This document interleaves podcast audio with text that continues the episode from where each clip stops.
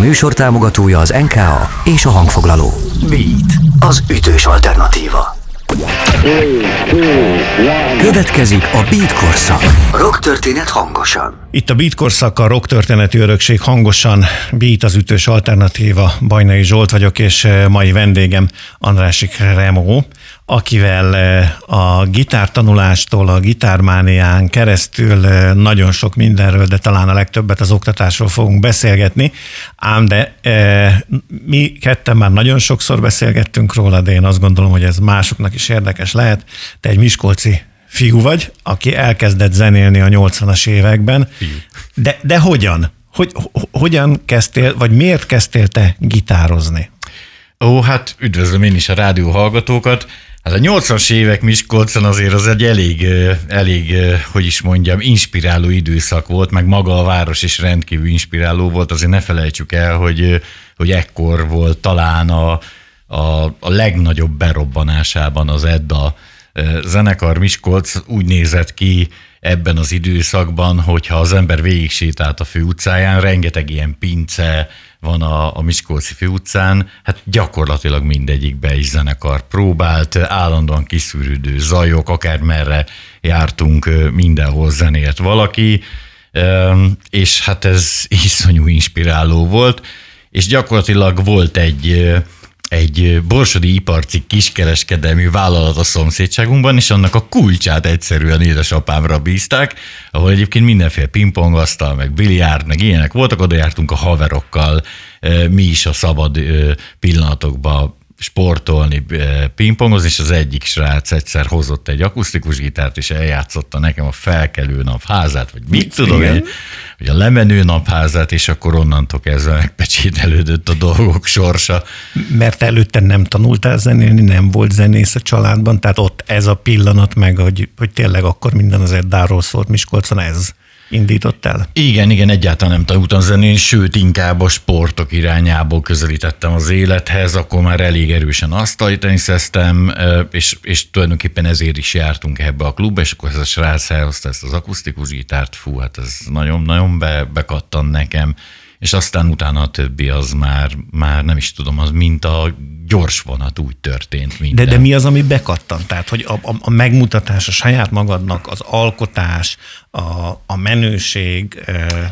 ezt nehéz akkor, a, nem tudom megfogalmazni, igazából szerintem utólag, ha visszagondolok rá, akkor, akkor nagyon útkeresésben voltam, és, és ott volt ez a sport, és egész jól ment, ügyes voltam, meg, meg,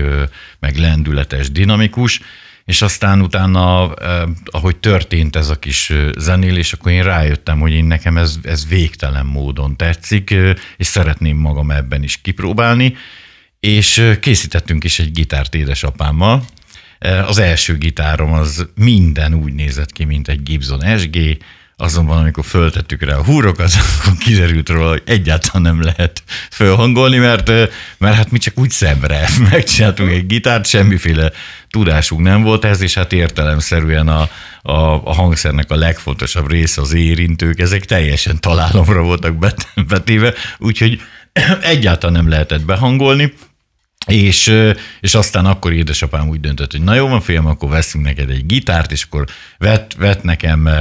hát kemény 3500 forintért egy olyan gitárt, ami hasonlított egy telekaszterre, de villany, villanykapcsolók voltak rajta, ilyen kicsi kis mini villanykapcsolók, a, az akkori zenésztársaim úgy hívták, hogy román padlóváza, mert kiderült róla egyébként, hogy román gitár, és gyakorlatilag az egész zenekarnak, még a billentyűnek is hozzám kellett hangolnia, mert le voltak törve róla a, a hangolókulcsoknak a tollai, tehát nem lehetett csak fogóval hangolni, úgyhogy ahogy ez be lett hangolva, ahhoz egy komplet zenekar hangolta. Még a billentyűt is hozzá hangolt. Na várjál, itt azért elhangzott még egy fontos dolog, hogy az apukáddal csináltatok gitárt, majd az apukád vet neked. Tehát ő támogatta ezt a mániádat, hogy te zenélni akarsz? Szerintem nem. Akkor... Az a helyzet, hogy, hogy én azt gondolom, hogy ez az eleje, ez úgy volt vele, hogy, hogy ez valami fajta hóbort, és akkor nem volt akkora összeg, ugye ez a román gitár, hogy, hogy nagyon fájjon, és akkor majd elmúlik, majd elmúlik, de hát ez soha többé nem múlt el. Ezt azért is kérdezem, mert ugye itt akkor egy kicsit előbbre ugrunk az idővel, bár lehet, hogy csak 10-10 valahány évet, hogy ugye te a 90-es évektől a gitár tanítással is foglalkozol, és ugye azt akarom csak itt egy kicsit kideríteni, hogy mennyire szoktad egy-egy tanítványnál ezt bogarászni, hogy, hogy mondjuk a szülői háttér, a szülői támogatás megvan-e, avagy nincs, illetve azt, amit itt az előbb is beszéltünk, hogy de miért akarsz fiam gitározni? Hát az a helyzet egyébként, hogy, hogy nem, nem szoktam bogarászni a gyerekeknél, ez egyébként magától értetődő. A legtöbb gyereket, tehát a fiatalokat általában a szüleik hozzák. Nagyjából fele-fele arányban van, ahol a szülő az, aki, aki jobban szeretné, mint a gyerek, van ilyen is. Bár az én gyakorlatomban azért általában mindig fordítva volt. Tehát a, a srácok jöttek és nagyon akartak, a szülők nem mindig akartak, de hát ugye szülőként később én magam is azt tapasztaltam, hogy nyilván, ha a gyerek ö, szeretne valamit, akkor nem fogom neki azt mondani, hogy nem, de, de mondjuk, ha nekem ez nem tetszik, akkor bízom benne, hogy majd lepattan róla. Na hát valahogy így lehetett az én faterom is velem, de hát nálam ez nem jött be, tehát én, én tulajdonképpen a, attól a perctől kezdve, hogy volt egy gitárom, rögtön bekerültem egy zenekarba, ott én voltam a leggyengébb láncem, mindenki sokkal jobban gitározott, mint én, sőt ki is akartak tenni, csak azt mondták, hogy annyira jó fej ez a Revó gyerek, hogy hát inkább tanítsuk meg. És akkor gyakorlatilag elkezdtek egy kicsit így kupálgatni, és így, így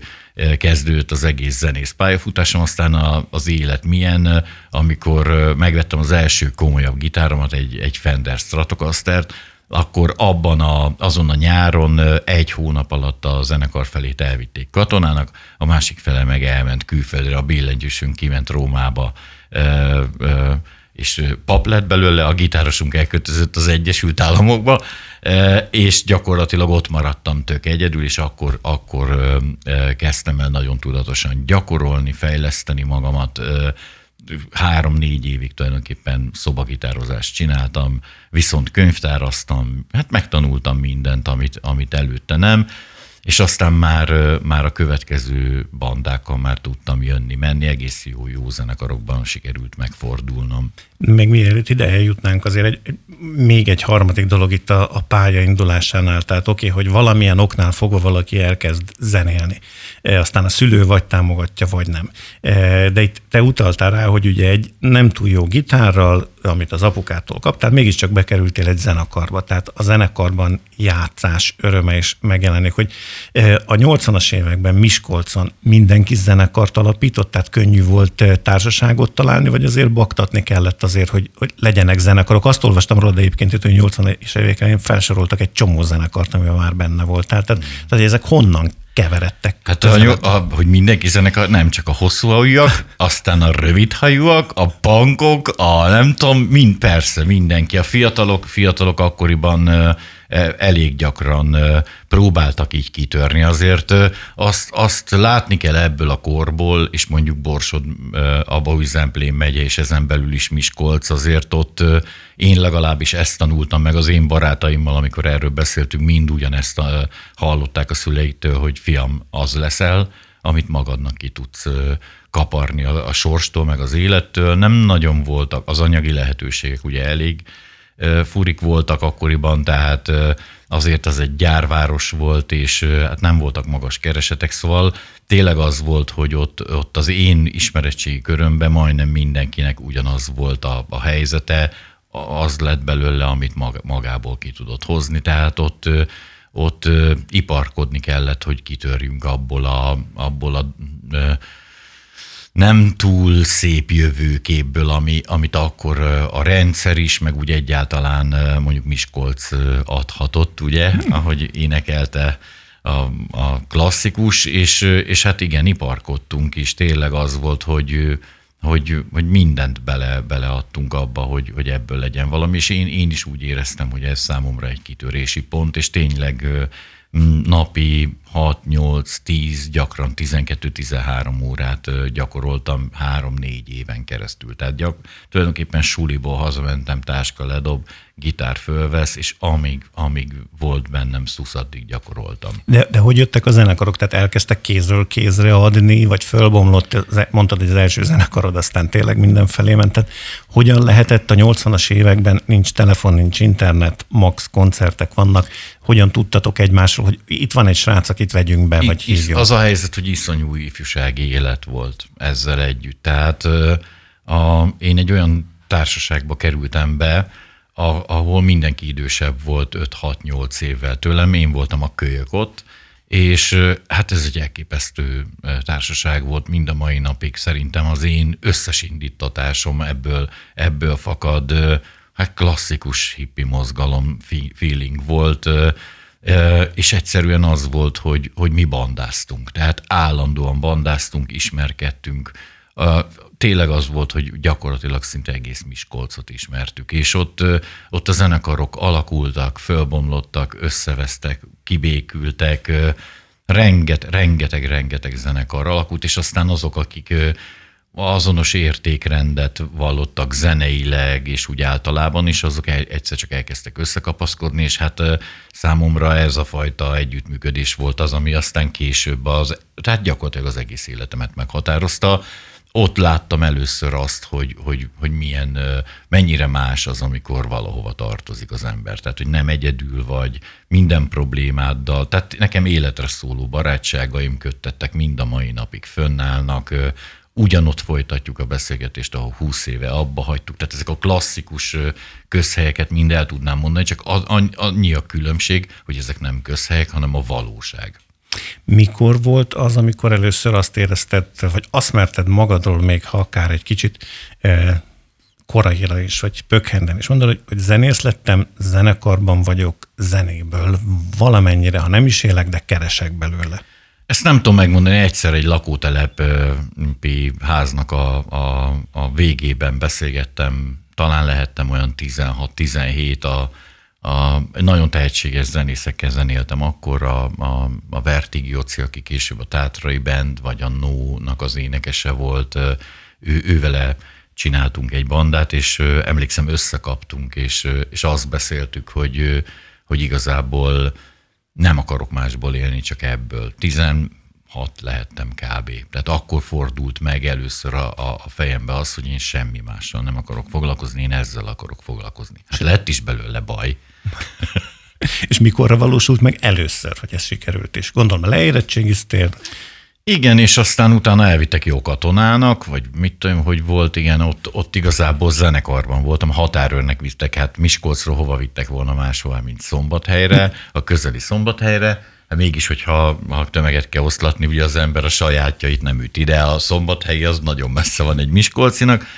és ott bekerültem a határőrzenekarba, ott játszottam ugye másfél évet, rengeteg buli, nem szerettem annyira, én nem voltam ilyen vendéglátós saját elképzeléseim voltak, de tény, hogy rengeteg ö, ö, rutint adott, és aztán amikor leszereltem, akkor ö, hazatérve a, próbáltam visszailleszkedni azokba a zenekarokba, akikbe, a, a, meg azok a zenészekkel, barátokkal zenélni, akikkel korábban, de akkor már valami nagy nyugtat, nyughatatlanság volt bennem ezzel az egészszel kapcsolatban. Ott ö, akkor könyvesházzal foglalkoztam, sokáig ö, ö, utcán árultunk ö, könyvet, illetve a könyvesházunknak volt 20 ilyen utcai járusa, és ö, édesanyám antikvárius, tehát onnan a, a könyv szeretett,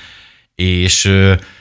és aztán, aztán egyszer csak úgy éreztem, hogy, hogy, hogy ez nekem már most itt így nem fog menni, akkorra már egy picit másként kezdtem látni a világot, és akkor elkezdtem a tanítás felé fordulni. Előtte is volt egy-két tanítványom, de az inkább ilyen félbaráti, ilyen mutogatás, egymásnak mutogatás, és aztán itt a, ha jól emlékszem, ez ott a 90-es évek elején történt valahol nagyon a legelején, 90 körül, 89-be szereltem le, 90-be csináltam egy saját demót, Remo demo, milyen meglepő. Ez volt, a, ez volt a neve, és azt szétküldözgettem mindenféle rádióknak, meg újságoknak, amik akkor léteztek, és akkor onnan elindult az, hogy, hogy be tudtam kerülni Ferró műsorába, Göcé Zsuzsa műsorába, akkor már létezett a Metal Hammer, Metal Hammer lehozta, ezt a demót, és egész jó, jó kritikát is kapott, nem nagyon ját, minden hangszeren én játszottam, és a barátaimnak a stúdiójába vettük föl Perecesen, ami Miskolc mellett egy ilyen, egy ilyen bányász falu, ott vettük föl, és aztán egy alkalommal ugye a Janicsák Pistának is volt egy műsora, és oda is bekerültem, és akkor ő, ő tett egy ajánlatot, hogy nem akarok el a Sárközi Anitának, kísérőzenésznek eljönni, és hát mivel akkor már nagyon-nagyon elvágytam, meg ebből akartam élni, ennek a lehetősége Miskolcon nem volt adott, így, így igent mondtam, és akkor tulajdonképpen elindult egy ilyen rövid, tíz, tíz éves popkarrier, 12 talán. Na és akkor itt fogjuk folytatni itt a beat korszakban, ami a rock történet örökség hangosan. Néhány perc múlva a zene után Andrási Krémóval folytatjuk. Beat az ütős alternatíva, ez a Beat korszak, a rock történeti örökség. Hangosan Bajnai Zsolt vagyok, és mai vendégem Andrási Kremó, akivel az elmúlt percekben megpróbálunk egy tíz évet talán, vagy tizenegy néhány évet beutazni, hogy hogyan is lett ő zenész, hogyan is kezdett gitározni, és ott fejeztük be, hogy kapott egy ajánlatot ez a 90-es évek elején, hogy az Anita művész néven ismerté vált e, énekesnő session zenésze, vagy, vagy zenésze, zeneszerzője legyél, és akkor itt, itt most próbáljuk egy kicsit körüljárni a te könnyű, zenei, könnyű zenészi karrieredet. Nem volt egyértelmű, igazából a, az annyi volt, hogy igen, kellett oda, oda aktív zenész, aki élőben tudja kísérni a zanitát, és akkor tulajdonképpen én ezt elfogadtam, és, és ezzel bele is csöppentem a, a, ebbe a kis munkacsoportba, amiről később kiderült, hogy hát azért ez nem csak az Anita produkcióját tartalmazta, hanem benne volt az Izi Labor, ami akkor éppen egyébként ilyen nyugvó állapotban volt, de aztán amikor én, illetve az egyik kollégám bekerültünk, akkor, akkor fölmerült az, hogy zenéjünk, és akkor tulajdonképpen csak hamar Zizi Labor is lett a, a dologból, meg lett belőle gyerekműsor, meg lett belőle poppiac, és abból nőtt ki tulajdonképpen a, a gitártábor is. Hát ez egy nagyon, nagyon tanulságos időszak volt, akkoriban rengeteget turnéztunk, mindenféle ilyen playback, haknik, meg mit tudom én, nagyon megutáltam, Hát ugye én alapvetően a otthoni zenekaraimmal inkább rockzenét, jazzrockot, blues hát inkább, inkább ilyen gitáros műfajokat játszottunk, de, de vitathatatlanul rengeteget tanultam. Stúdió munkáink voltak a Zanitával is, a Zizi Laborral is, rengeteg nagy koncert, élő, koncertek, tehát amikor rendesen lehetett is gitározni, ettől még több, amikor nem, tehát azok gyakorlatilag pénzkereső haknik voltak, szóval elmentünk itt és Sopronba délután ötkor, is visszafelé az összes városban megálltuk, és lenyomtuk egy 30 perces bedugatlan ilyen kis bulit, a diszkókba, tehát ezek, ezek kimerítőek voltak, viszont hát jól lehetett vele keresni. Ugye itt ez a 90-es évek első fele Abszolút. környékén járunk. Hogy nézett ki akkor egy turné? Tehát itt mindig ebben a műsorban már sokszor elhangzik, hogy még nincs, vagy alig-alig néhány embernek van mobiltelefonja, nincs internet, van telefon, van távirat, én nem tudom én, mivel lehetett szervezni. Te honnan tudtad meg, hogy mikor és hová indultok, és mi van a, a, a műsor tervben? Hát az nem volt nehéz, mert akkoriban Budapesten a, az Izilabornak a stúdiójában egy ilyen, mit tudom én, egy ilyen polifómon aludtam. Tehát amikor kiderült, hogy ott megszervezték a bulit, tehát az még klasszik szervezés volt. Tehát rendes vonalas telefon, műfházak, meg meg ilyen falusi helyek, meg minden, tehát volt benne minden. Volt az elején néhány nagyobb budapesti közgáz, sote, mit tudom, mint tehát ilyen nagyobb egyetemi klubok, aztán voltak nagyobb városi rendezvények szombat, tehát voltak olyan rendezvények azért azt, hogy, hogy ér, értse bárki, ez akkor úgy nézett ki, ha mi mondjuk elmentünk Miskolcra játszani a sportcsanokba, ott, ott befigyelt 12 ezer ember egy sima Zizi koncerten, vagy mit 8 ezer szombathelyen, szabadtéren, tehát a, tök más volt a, a világ, hogy, hogy ezt is lehessen érteni, amikor én ott játszottam, akkor összesen két tévé volt Magyarországon. Tehát akinek lement a klipje mondjuk a Miniklip Mix című műsorba, az ismert ember volt. Na most tehát ez azt jelentette, hogy én mondjuk hazaérkeztem a Tiszai pályaudvarra Budapestről, leszálltam a, a, a vonatról, és konkrétan odaszaladt 10-12 fiatal, és adja ki autogramot. Még nem volt nehéz, mert akkor még ilyen derék, derék középig érő hajam volt, meg hát még akkor úgy néztem ki, mint egy, mint egy zenész. Úgyhogy e, e, tulajdonképpen ez, ez, ez egy nagyon szép időszak volt, és, és hát nyilván aztán a vége az elhajlott ebbe a haknizásba már, ott már nem annyira volt élő koncert, hanem már elhajlott ebbe a haknizásba, de ugyanakkor egyébként maga az Izi Labor, illetve annak a, a közössége az egy nagyon-nagyon jó alkotó csapat volt, és állandóan járt valamin a Pistának is a, az agya, mindig ki, ki akart valamit találni. Összekötöttük a bulikat gyerekműsorokkal, amik, a, amik egyébként elképesztően magas minőségűek voltak. Tehát Pistának az egyik legnagyobb érdeme az, hogy fantasztikusan bánt a gyerekekkel, egyébként zseniális gyermekversíró, gyermekkötetei vannak, és, egy, és általában nagyon kreatív ilyen gyerekműsorokat talált ki. Na hát az, az, az, az, az nekem külön betalált ez a sztori. Tehát hogy délelőtt lenyomtunk két matinét, délután meg este meg koncerteztünk. Ez a része, ez, ez nagyon ment, és szórakoztató is volt, meg nagyon élveztem. És aztán, amikor ugye Haknikba mentünk át, nem kellett vinni a gitárt, vagy már végén majd, hogy nem ilyen felfújható gitár is volt a, a show része, az a része már nagyon nem, nem tetszett. És, és ez szerinted miért jött be? Ez én emlékemből, hogy itt a, a 90-es évek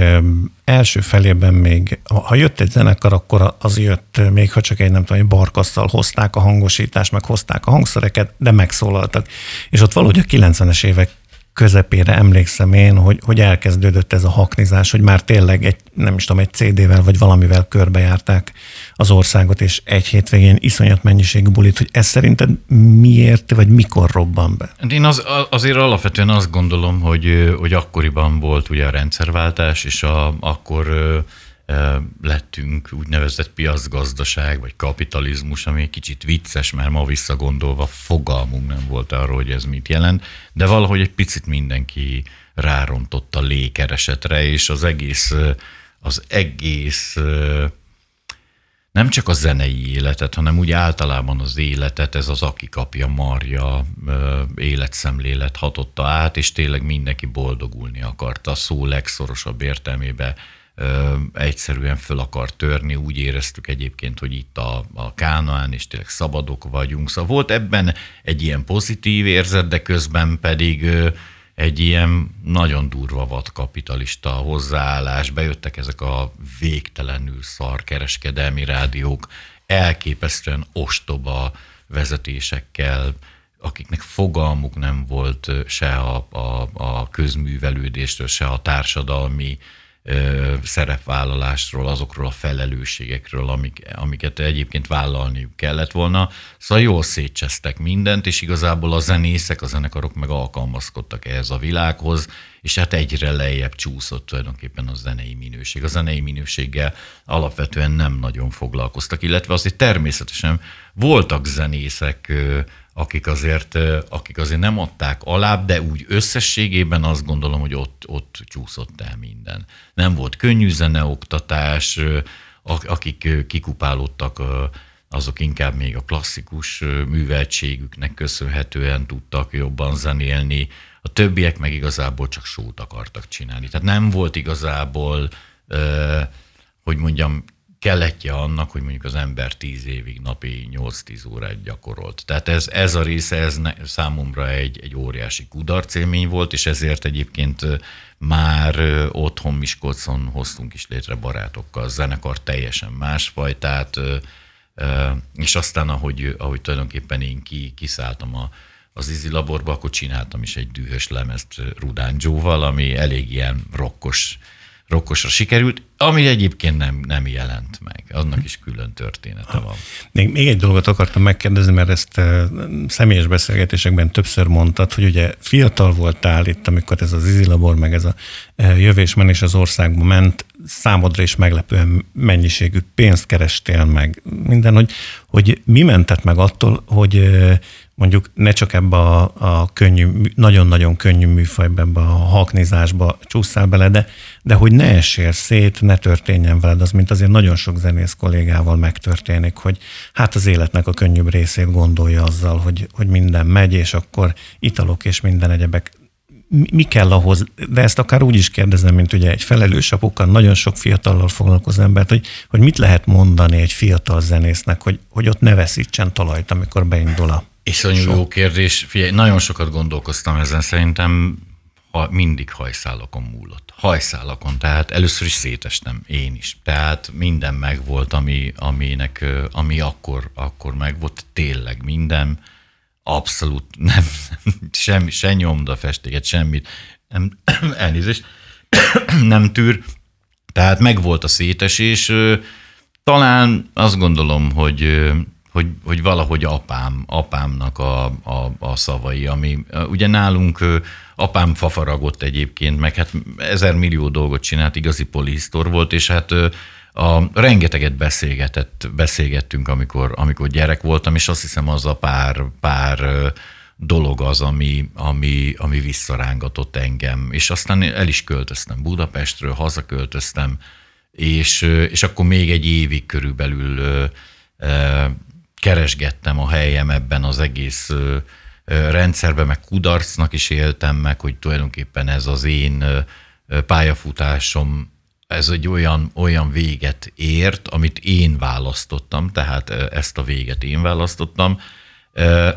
de hogy olyan véget ért, amit kudarcként éltem meg, tehát hogy én nem akartam ilyen zenész lenni, a, és nem is akartam ilyen emberként jönni-menni, úgyhogy én nekem ott, ott akkor egy évig töredezés mentesítettem, utána megismertem a feleségemet, és onnantól kezdve minden működött szépen már. És akkor közben még elindul valami, hiszen a, a gitármánia tábort, ha, ha jól számolom, de javíts ki, nem így volt, ugye 94-ben indítjátok el, de akkor még még talán zizilabborozol. Tehát, akkor, tehát, hogy ezek eh, hogyan indul el párhuzamosan? Volt, ez a volt átfedés. Az a helyzet, hogy a zizilabornak a, a végén, a vége felé, amikor én már, már azért kifelé kacsingattam, csak hát ugye anyagilag még nem tehettem meg azt, hogy, hogy így önálló legyek, akkor azért volt ott egy elképzelés. Én, én elmondtam a, a a Pistának az ilyen oktatási terveimet, mert azért én mindig tanítgattam. Tehát ez alatt az idő alatt is mindig volt egy, kettő, öt, nyolc, tíz tanítványom. És elmondtam ezt az elképzelést a Pistának, és a Pista tovább gondolt, és 93-ban mi csináltunk egy Zánkán egy poppiac nevű rendezvényt, ugye a, csak a történeti hűség kedvéért, ez ugyanaz az év, amikor a Diák indult. Egyébként volt is valami fajta ilyen tárgyalás, hogy esetleg közösen, de aztán a Pista ő szerette volna ezt ilyen midemhez hasonló, egészen más ilyen zeneipari kiállításként megszervezni, és végül is ez lett az én feladatom, hogy a hangszeres kiállítókat, illetve a tehetség színpadot kellett nekem szervezni, és az akkoriban úgy nézett ki, hogy konkrétan a Polymer nevű céggel kötöttünk szerződést, és kazettán megjelent, nem tudom, volt rajta 11 tehetség, tök jó zenekarok voltak, és nekik csináltunk egy színpadot Zánkán, illetve én szerveztem az akkori hangszerkiállítás részt, és ott ismerkedtem össze ugye ezekkel a hangszercégekkel, és ez nagyon jól sikerült, ez a része, mind a tehetségkutató része, mind pedig a, a a maga ez a hangszeres kiállítás, addig nem volt ilyen Magyarországon, az, az rendkívül jól sikerült. Jól ment, és mindenkinek tetszett, és utána tulajdonképpen ez 93-ban, amikor ennek vége lett, akkor végül is én, én hazaköltöztem. Tehát ezt követően történt az, hogy én hazaköltöztem, még pár évig egyébként elvállaltam így bulikat, de inkább már csak így hébe-hóba, és akkor tulajdonképpen Miskolcon egy barátommal meghirdettünk még abban az évben egy gitársulit, és hát uf, elképesztő volt, annyi gyerek jött, hogy, hogy nem tudtuk őket vállalni. Egyáltalán nem tudtuk őket. Tehát tovább kellett adni egyéb tanároknak, és akkor itt, itt indult el az, hogy én elkezdtem ezzel nagyon komolyan foglalkozni, és 94-ben pedig ugye meg, megtartottuk az első gitármánia tábort. És akkor itt folytatjuk, eh, mert már ez is azt hiszem, hogy a beat korszaknak, a rock történet örökségnek a része. Itt a beat az ütős alternatíva, Bajnai Zsolt vagyok, vendégem Andrási Krémó, és akkor folytatjuk nem sokára a zene után, mégpedig a gitármánia táborral. Beatkorszak, rock történet örökség, hangosan Bajnai Zsolt vagyok, vendégem Andrási Krémó, és ugye a, a műsor első részében egy kicsit körüljártuk, hogy a 80-as években hogyan kezd el valaki zenélni, hogyan csöppen bele zenekarokba, aztán beszéltünk a 90-es évek első részéről, amikor azért meg lehetett tapasztalni eh, neked is a zenélést különböző zenekarokban, és elindul egy olyan történet, ami a mai napig tart, 1994-ben az első gitármánia tábor, és mivel tavaly is volt gitármánia tábor, tábor, sőt idén is lesz gitármánia tábor, azt mondhatjuk, hogy ezzel a két évvel be is hoztátok a, a szinte egyszerre induló ö, szigettel, hiszen abból nem volt belőletek, pedig volt az utóbbi két évben is. Na de hogy jött ez az egész tábor ötlete, ahonnan tényleg azt mondhatjuk, hogy ma, aki a magyar könnyűzenébe számít, az jelentős részben ebből a keltetőből indult. Mi, mi, mi volt az indítatás? Ahogy, ahogy mondtam is, ugye egy barátommal ö, ö, létrehoztuk ezt a gitársulit, és na, nagyon sok tanítványunk volt, ö, és hát akkoriban, tehát hogy, hogy ezt le, lehessen érzékeni, ez azt jelentette, hogy napi 8 órába, de szombaton is. Tehát 6x8, 48 óra, 35-nél kevesebb nem egy héten. Ezzel foglalkoztunk, nagyon sok mindenkit érdekelt a gitározás, ugye akkorra azért már elég sok mindent összeszedtem én is az akkori modern gitár. Azért azt látni kell, hogy akkoriban egyébként a világban is volt egy, egy ilyen gitárhíró tendencia, tehát akkor, akkor lettek ismertek Joe Satriani, vagy Steve Vai, szóval egészen elképesztő gitárosok, akik, akik a, a gitározásnak a, a matematikai határait súrolták. És hát ugye, mivel őket követtük, ezeket igyekeztünk mi is megtanulni, ezeket a, a, ezt a fajta játékmódot, és azért az akkoriban Magyarországon nem volt, és, és ezt nagyon sokan vágyták azt, hogy, hogy tudjanak így gitározni, és így indult az egész, és ugye nyáron egyszerűen nem volt suli, és az a, a tanítványok, akik egyébként részben barátok is voltak,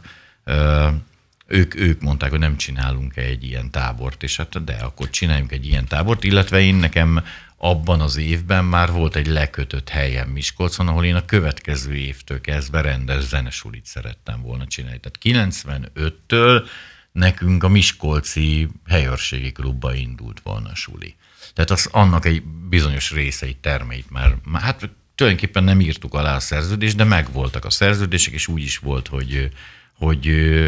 hogy mi szeptembertől ott sulit indítunk, és ennek a lepróbálására is tökéletes volt a, a, a gitártábor, és így hát az első gitártábort a Miskolc mellett a Nyéki tavaknál, egy máv üdülőben, ott megtartottuk, és hát fú, hát ez nem is nem. Mennyien voltak az elsőn? Ha jól emlékszem, 57-en vagy 67-en, családom főzött, meg szóval ilyen nagyon családias volt az egész, de ott is volt már mini hangszerkiállítás, nagy márkák eljöttek, hozták a, az endorzereiket, tehát a kornak a leghíresebb gitárosai már, már ott voltak, és hát a, az, milyen az élet, igazából az egyik gitáros, ilyen híres gitáros, aki az egyik márkának a bemutatójára jött volna, az valahogy rosszul lett útközben, és nem érkezett meg. Hát így megkértek arra, hogy, hogy másnapra készüljek már föl abból a hat erősítőből, hogy egy bemutatót mégis tudjak tartani. Fölkészültem, másnap bemutattam, és hát annyira tetszett a cég vezetőjének, ez egy világmárka egyébként, nem tudom, ki lehet-e mondani, az a PV, a tulajdonképpen a világ második legnagyobb hangszergyáráról beszélünk, ugye és, és hát nagyon komoly endorzerei voltak, olyanok, mint Van Halen például, tehát ő, ő használt akkoriban ilyen gitárt, meg ilyen erősítőt, és akkor ennek fölkészültem a, a bemutatójába, és meg, megtartottam, és azonnal kaptam egy állásajánlatot, és így indult az egész Varga betű, tehát nem lett ősztől zenesúli, hanem még akkor ugye nagyon, hát fiatal is voltam, meg nagyon bennem volt ez, hogy, hogy hú, hát akkor így endorszerként járhatom a, a, az országot, esetleg még Európát is, és valóban az történt, hogy két évig nyakamba vettem az országot, és akkor ugye hát ilyen, mit tudom én, sportgitárosként mindenhol mindenkinek kijátszottam a szemét, és akkor nagyjából ez volt a, ez volt a feladatom, hogy mindenki azt mondja, amikor hallja, hogy Pivi játszom, hogy hűha. És akkor ha azt mondták, hogy hűha, akkor megkaptam a fizetést, ha jó, akkor meg nem. Tehát hogy nem, persze nem volt ilyen vészes a dolog, meg akkoriban nem volt olyan nehéz a hűhát elérni. Na de a, a táborra visszatérve, hogy megcsináltatok az első tábort, eh, amikor annak vége lett, akkor tudtátok, hogy lesz, lesz második, és eh, mikor volt az, amikor azt éreztétek, hogy na ez már tényleg nem lehet eh, abba hagyni, és most már a 27. évnek ugratok neki? Az a helyzet, hogy az első tábor utolsó napján. Ugye az 57 srácból, akik oda eljöttek, volt voltak Kárpátaljáról, Felvidékről, meg Erdélyből, és hát az egy végtelenül megható történet volt. Ahogy vége lett a tábornak, akkor, ha jól emlékszem, talán csak négy napos volt, még nem egy hetes, akkor ezek a srácok ott annyira meg, megrigadtak minket, tehát hogy, hogy a, azt mondták, hogy ők még soha életükben így nem érezték ennyire jó magukat, nem bántak velük ilyen emberi módon, hú, hát ettől kész lettünk, úgyhogy, úgyhogy megszerveztük a másodikat, az a Miskolci Egyetemen volt, ott már nem 57-en voltunk, hanem 257-en, és ott már volt egy nagyon komoly hangszerkiállítás, tehát mit tudom, volt egy, egy 800 négyzetméteres hangszerkiállítás mellette, és ezekben az, és ez így ment tovább minden évben. A harmadikat még Miskolcon szerveztük, és utána indult tulajdonképpen a vándorlásunk. Akkor 7 évig vándortábor voltunk, voltunk Budapesten, többször Zánkán, Siófokon. Siófokon nagyon büszkék vagyunk, mert a csendrendeletet miattunk hozták létre, az, a, az pontosan abban az évben volt, volt egy ilyen idős nyugdíjas rendőr a szomszédban, aki minden nap kihívta a kollégáit, azok minden nap konstatálták, hogy hát bizony ez nem olyan hangos, de mivel ez minden nap megtörtént, és elég befolyásos volt ez a nyugger rendőr, hát így mikor hazajöttünk és kipihentük magunkat és bekapcsoltuk a tévét, akkor az első hír az volt, hogy Siófokon az elviselhetetlen zaj, zörej miatt eh, csendrendeletet fogadnak el. Hát ezek voltunk mi. Ha, és akkor ment tovább a, a gitármánia tábor. E, azt néha felszoktad magadban idézni, hogy ki mindenkit indítottatok el a pályán? Lehetetlen. Na, akkor csak néhányat. Hú, hát Gyémán Bálint például ugye őt eléggé ismerhetjük, ő egészen pici gyerek volt, a feleségemnek a combján kellett így ringatni és simogatni, meg kicsit honvágya volt, annyira kis rác volt, imádtuk, nagyon, nagyon kedves volt, és az egyébként egy nagyon kedves történet, hogy az ő tanítványa Füstös Bálint, aki szintén ugyanígy gyerek volt nálunk a táborba, de itt volt gyerek Temesi Berci, aztán a komplet AVS zenekar, itt nyert először tehetségkutatót a Subscribe, Hú, hát mit tudom én, tehát most ezek jutnak így hirtelen szembe, de amúgy ettől sokkal több, tehát le, lehetetlen fölidézni tulajdonképpen, hát nagyon-nagyon sok mindenki. Innen általában kedvet kaptak ahhoz, hogy elmenjenek kőbányára, aztán utána visszajöttek legtöbbször tanítani, tehát nálunk ez alap, hogy, hogyha valaki nálunk tanuló, és aztán elér egy, egy szintet, akkor azonnal hívjuk vissza tanítani. És mennyire állandó a csapat, mert ahogy én látom, azért, azért van egy erős mag, egy korunk beliek, akikkel, akikkel mindig csináljátok. Van olyan, aki az elejétől ott van veled? Van, van, van, van, van. Tehát 28 éves ugye a tábor, és hát hárman is vannak, akik, akik ott vannak. A, a Fekete Szilárd dob, dobtanár, Hudák Attila basszusgitártanár, egyébként velük és Rudány Joe-val készítettük akkor tájt ezt a lemezt, ők végig ott, ott van, minden évben ott vannak, illetve van még egy kollégánk, aki a, az első táborba Kárpátaljáról, mint táborozó jött, utána soha többé el nem ment, ma már, hát meg, meg se tudom, évtizedek óta már dolgozik. Sőt, a, a Hangszeresek Országos Szövetségnek már elnökségi tagja, vagy felügyelőbizottsági tagja lett, tehát abszolút vagyunk, és, és hát nagyon sokan, tehát a har, második, harmadik táborban rengetegen csatlakoztak, akik aztán mindig itt maradtak, voltak akik időszakosan, de azért vannak, akik állandóan, és most már körülbelül, amióta szolnokon vagyunk, ugye ez 18 év, de idén leszünk nagykorúak, azóta tulajdonképpen egyre bővült ez az állandó csapat, és vagyunk egy körülbelül 30-an, akik, akik tulajdonképpen teljesen elmebeteg módon vállalják azt, hogy saját költségükön létre. Igen, mert azt elfelejtettem mondani, hogy ez a, szerintem ez Magyarország első és legnagyobb önkéntes vállalása. Itt nincs pénz. Tehát Le, lehet, hogy ezért maradt életben ennyi idő, vagy ennyi időn keresztül, és ennek kapcsán még egy dolog, dologról szerintem beszélgetnünk kell, ami szintén szerintem most már korszakos rockterületi jelentőségű, ugye ez az Öröm a zene tehetségkutató rendszer, ami jóval korábban kezdődött. Mikor találtad te azt ki, vagy mikor csatlakoztál először tehetségkutatóz? Ugye ezek voltak a 80-as években, és aztán egy kicsit elhaltak, Na és akkor ti a gitármániával, vagy hogyan e, Igazából ugye 93-ra a Zánkai pop piacra lehet visszamenni, ott volt ez az első ilyen tehetségkutató dolog, az nagyon tetszett, de a, a 94, 95, 96-ban nekünk nem volt erre alkalmunk, tehát ö, ilyen van show volt a gitártábor, illetve hát two show, mert a feleségemmel csináltuk ö, ketten, és az ötödik tábornál jött az, amikor először meg tudtuk újra tartani a tehetségkutatót, akkor már volt annyi erő bennünk, hogy, hogy ezt meg tudjuk csinálni, és tulajdonképpen az azt jelenti, hogy 94-99-től már folyamatosan volt tehetségkutató a gitármánia táborban, és aztán ennek kapcsán, hogy ne csak a, azra az egy hétre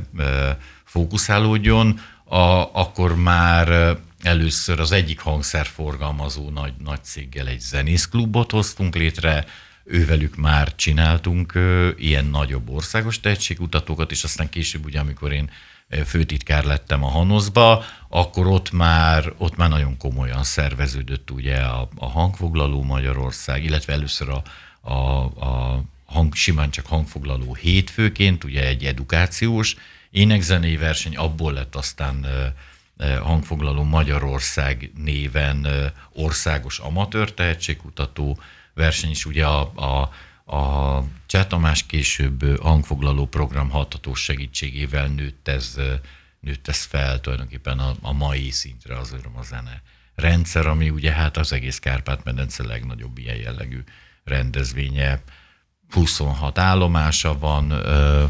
20 határon belül és 6 határon túl, és nagyjából 1000-1100 zenekar jelentkezik minden évben hozzánk. És még amiről majd beszélnünk kellene, de ez a műsor sem elég, hogy eh, mindent végigjárjunk, az majd ugye egyszer eh, el kell mesélned a, a Budapest Music expo történetét is, hogy azok, azok hogyan indultak, meg majd egyszer a hangszert a kézberről is beszéljünk, de amit még így a műsor végén mindenképp meg szeretnék eh, tőled kérdezni, azért ugye nagyjából 40 éve valamilyen módon benne vagy a, a magyar zeneiparba, ebből most már legalább 30 évet benne vagy a, a könnyű zene tanításba, a gitár tanításba iszonyatosan sok fiatal, aki elkezdett Magyarországon zenélni, az vagy tehetségkutatón, vagy a gitármánián, vagy a Budapest Music expo találkozni. Ők kellett veled, hogy, hogy te ezt az egészet, ezt miért csinálod, miért kezdted el csinálni, miért nem zenész, önmagát, vagy keresni próbáló zenetanár maradtál, miért lett az, hogy te valahol ennek a közösségnek a fejlesztője, szervezője lettél? Ennek, ennek számos oka, oka van, de talán egyébként a legkézzelfoghatóbb az az, hogy szaridőbe születtem. Tehát pont, és túl is képeztem magam. Tehát a, ugye az, a, amit meséltem, hogy a 80-as években napi 8-10 órákat gyakoroltam, és, és az a fajta zene egyszerűen nem volt még itt, itt Magyarországon akkor az ideje, és láttam a, a hasonló srácokat, akik ugyanúgy tudtak gitározni, mint én, hanem jobban, hogy micsoda kudarc élményeik vannak abból fakadóan, hogy egyszerűen nem érti a közönség azt, amit csinál. De jócskán meghaladtuk, tágtuk a, akkor a korunkat, nem volt abba perspektíva, és én, azt lá, én nem akartam alkesz lenni, megértetlen, kiégett, másokat állandóan bántó, megbántó, alkoholista zseni. Én, én ilyen nem akartam lenni, és amikor erre rádöbbentem, akkor, akkor, akkor hoznom kellett egy döntést, hogy, hogy nem volt könnyű döntés, sőt a mai napig is sokat gondolkozom rajta, mert azért alapvetően én egy alkotó, teremtő figura vagyok, és én zenét is alkotok, meg teremtek mind a mai napig, de, de most már például tíz éve nem álltam színpadon, és én meghoztam ezt a döntést, hogy inkább igyeksz. Tehát láttam azt, hogy kifutok a korból egyik rész, részből, tehát hogy nem, tehát hogy görcsösen ragaszkodni abban a korban ahhoz, hogy elérjem azt az álmomat, amit gyerekként megfogalmaztam, egyszerűen nem volt reális kép. És ezért, ezért azt mondtam, hogy oké, okay, akkor fordítsunk ezen a sztorin egyet, és nézzük meg, hogy mit tehetek meg azokért, akik mögöttünk jönnek, köztük rengeteg barátom, akik pár évvel fiatalabbak voltak, hogy tudjak segíteni nekik, hogy velük ez ne történjen meg. És ez, ez, a, ez, ez egy nagyon hosszas döntés volt, ahogy mondtam is, egy évet rágódtam rajta,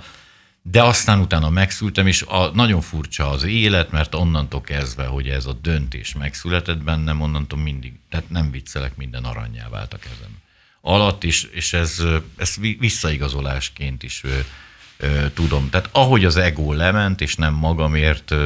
kezdtem el küzdeni, hanem tulajdonképpen másokért, mint ki és a vajba. Úgy ment minden. Tehát egészen elképesztő, ez lehet, hogy csak én ö, ö, szentimentáliskodom ezt a dolgot túl, de ettől még ez így. Akkor, mint kés a vajban, szerintem sokan szerencséseknek mondhatják magukat, hogy te így döntöttél.